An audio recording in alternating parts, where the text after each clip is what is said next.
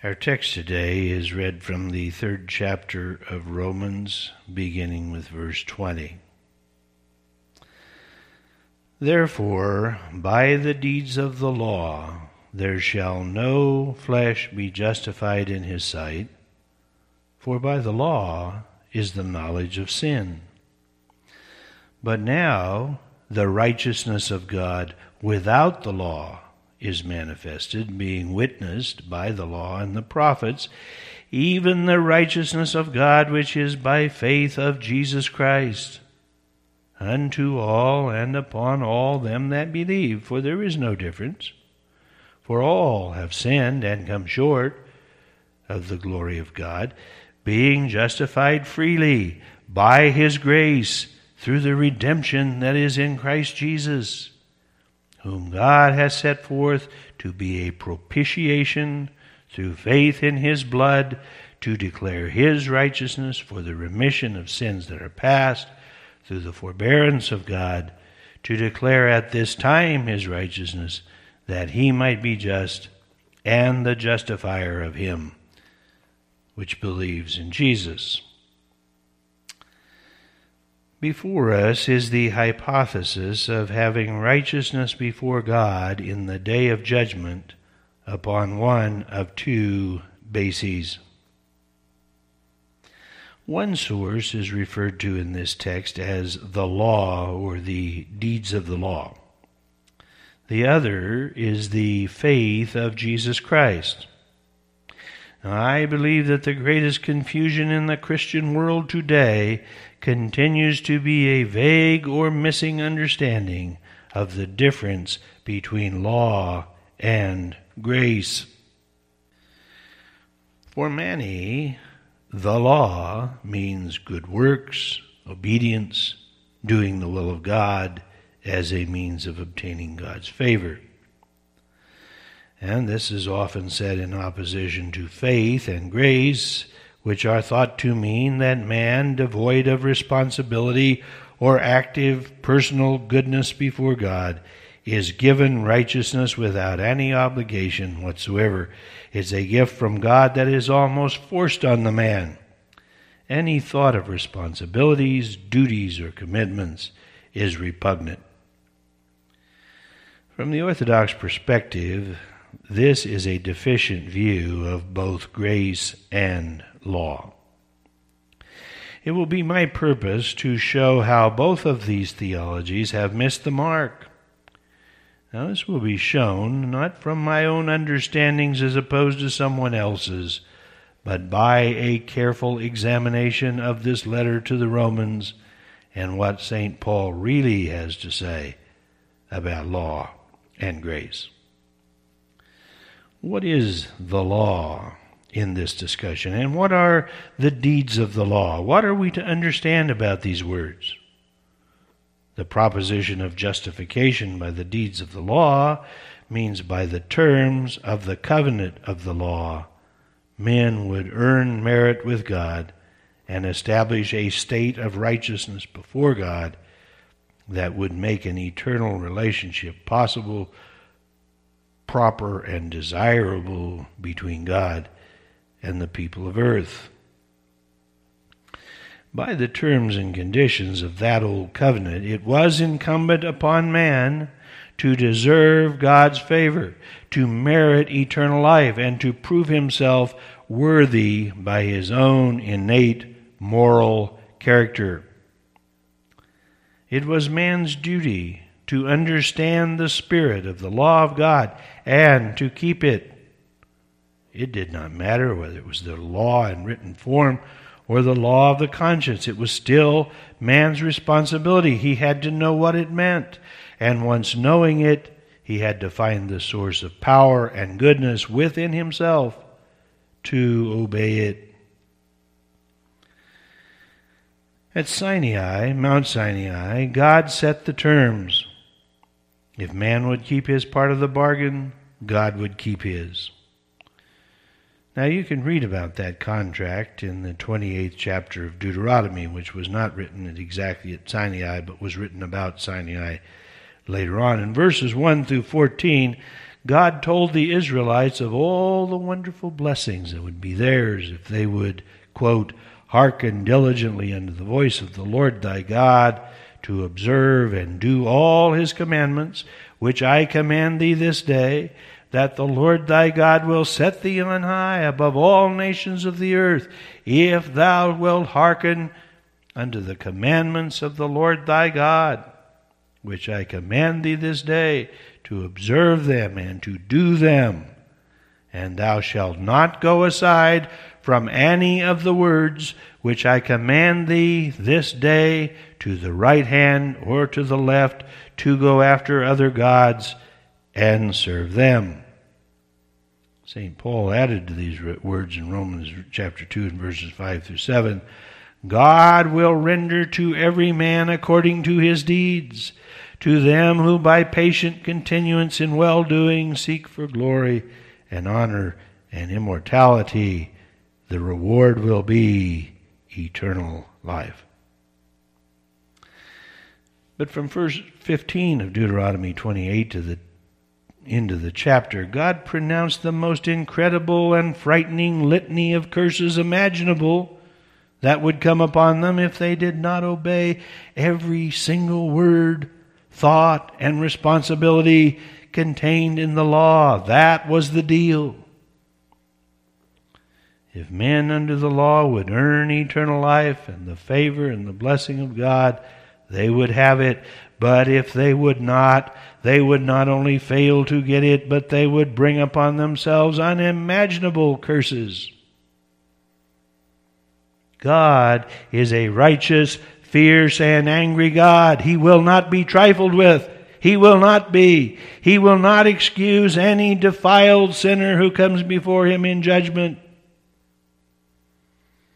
But unto them that are contentious and do not obey the truth, the apostle said in Romans 2 5, uh, 8 through 10, indignation and wrath, tribulation and anguish upon every soul of man that doeth evil, Jew or Gentile.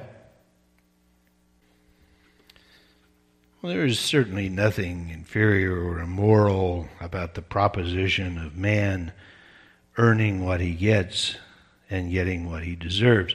It was, hopefully, what man would have done from the creation, and it was obviously the best possible situation to develop if it could have developed.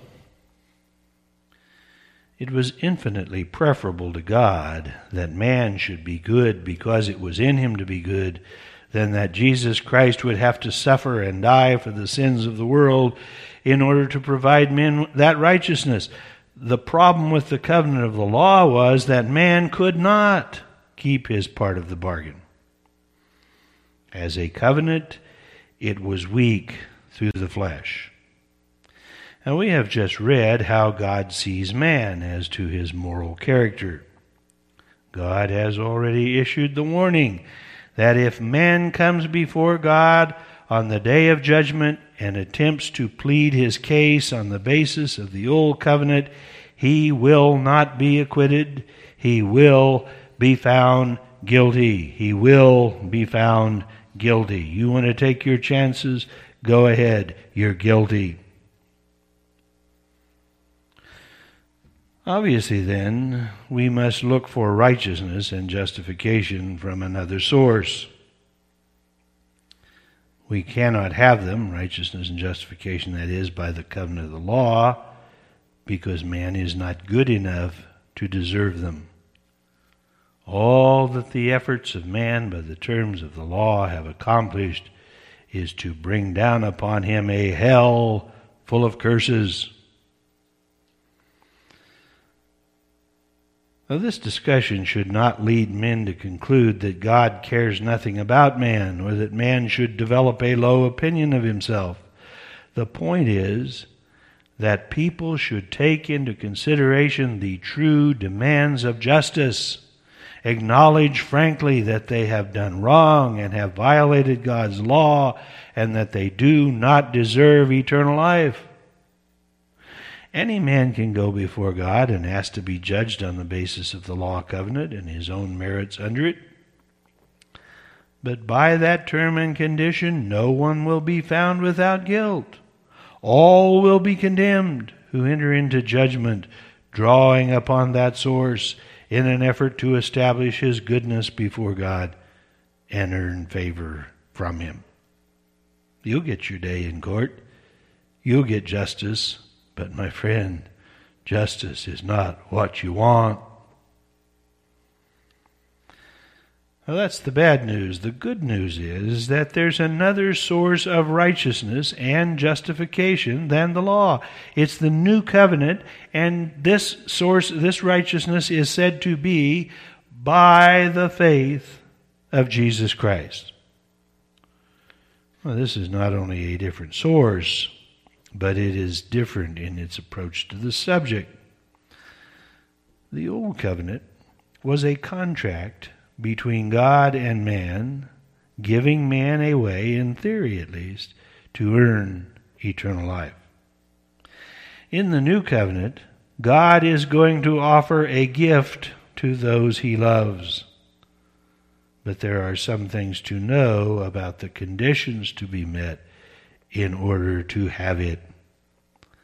It does not require the works of the law, but it does require, it does require a proper understanding and attitude. The rest of Romans 3 and all of chapter 4 will tell you exactly what you have to know, accept, and rely on in order to get this gift from God. If you will listen to these chapters, understand them, believe and do this, you will receive eternal life from God as a gift. Well, I think it's time now to define some terms. The first is justification. You would be surprised how many religious people do not know what this word means, and that is serious because we very much need to understand this truth about salvation. Do you know what this word means? Do you know what justification means? Let me ask you a question. Does it mean to be pardoned? Does it? Does it mean to be pardoned? Does it mean to be known to be guilty and to be let off because God is good and will not require it of us?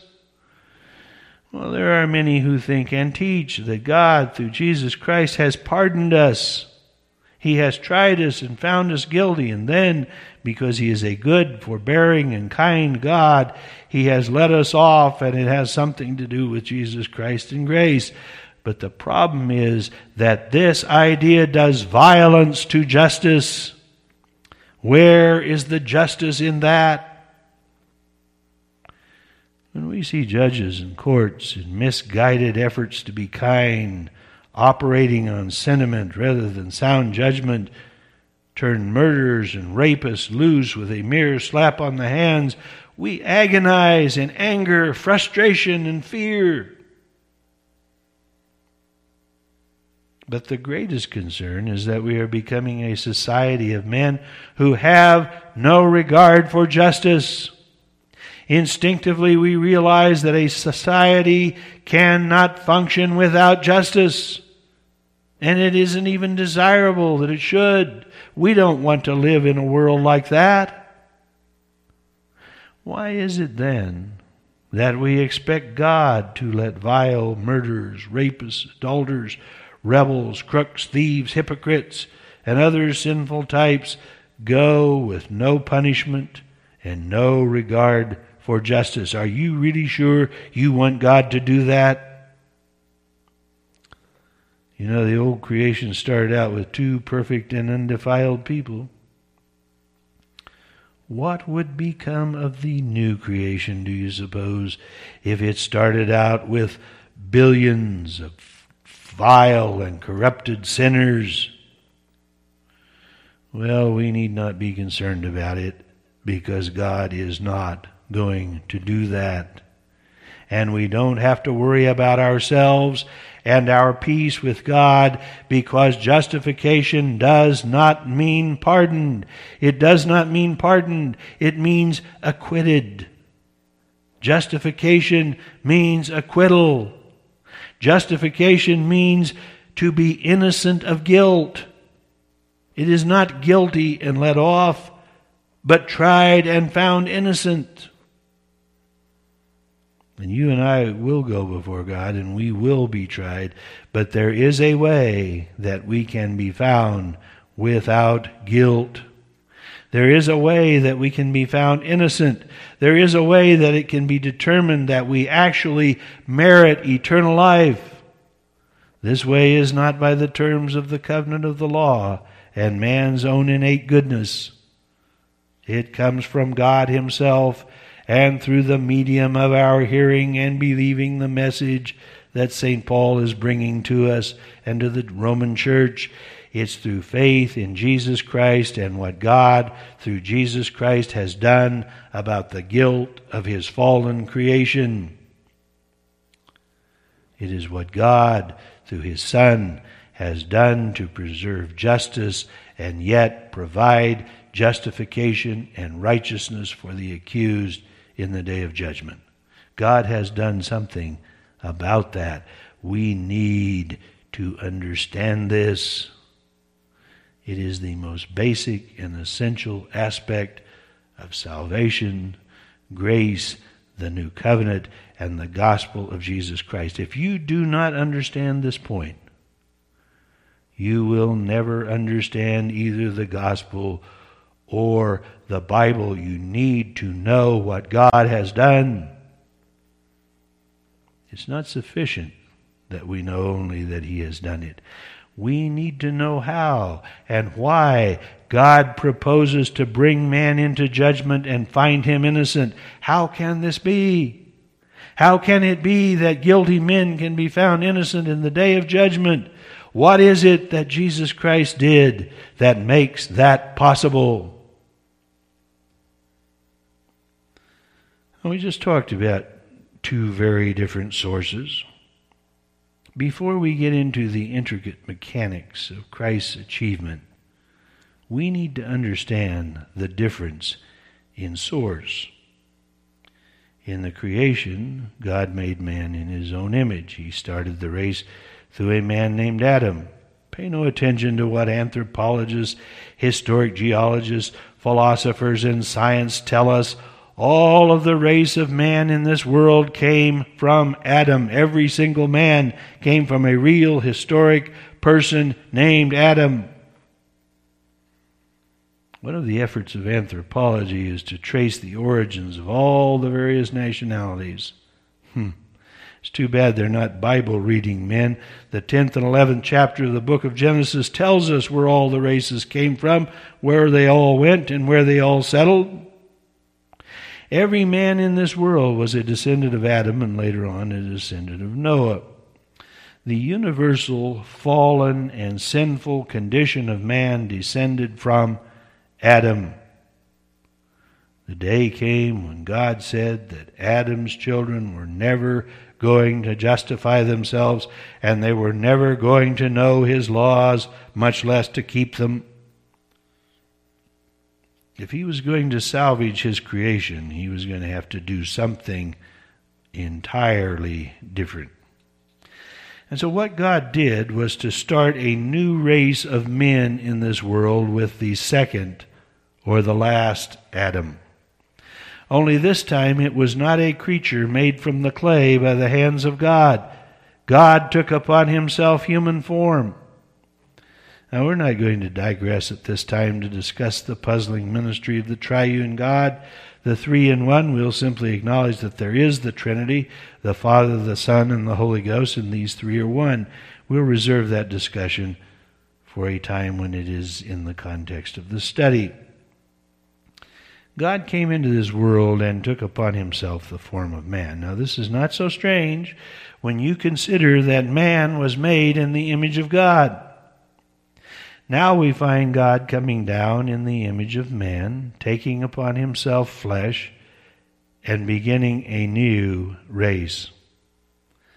At that time and in that way, God began an entirely different program by which man would become righteous. Well, this was predicted in antiquity by Jeremiah in the famous 31st chapter of his prophecy. God found fault with the old covenant and said plainly, that's not going to work. He said that there was no way these fallen creatures were going to justify themselves under the old operation, but the days were coming, said the Lord, when he was going to make a new covenant, and it was not going to be like that old covenant, because in this new covenant, God, by himself, with no help from man, would do all of the things for men that they could not do for themselves.